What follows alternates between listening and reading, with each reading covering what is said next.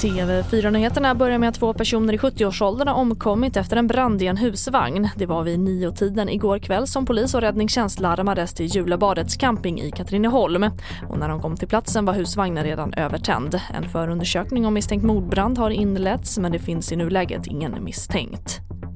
Och cyklonen Batsirai har nu tagit sig in över önationen Madagaskar i Indiska oceanen. Tiotusentals invånare har tvingats lämna sina hem då ovädret befaras orsaka stora skador. Enligt FNs livsmedelsprogram kan över en halv miljon människor komma att påverkas av cyklonen som väntas orsaka jordskred och översvämningar och bland annat leda till färskvattenbrist. Och det blev Cornelia Jacobs och Robin Bengtsson som vann och gick vidare direkt till final i årets första deltävling av Melodifestivalen.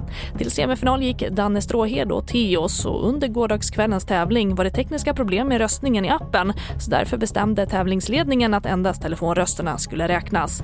Finalen den avgörs den 12 mars. Fler nyheter hittar du i vår app TV4 Nyheterna. Jag heter Charlotte Hemgren.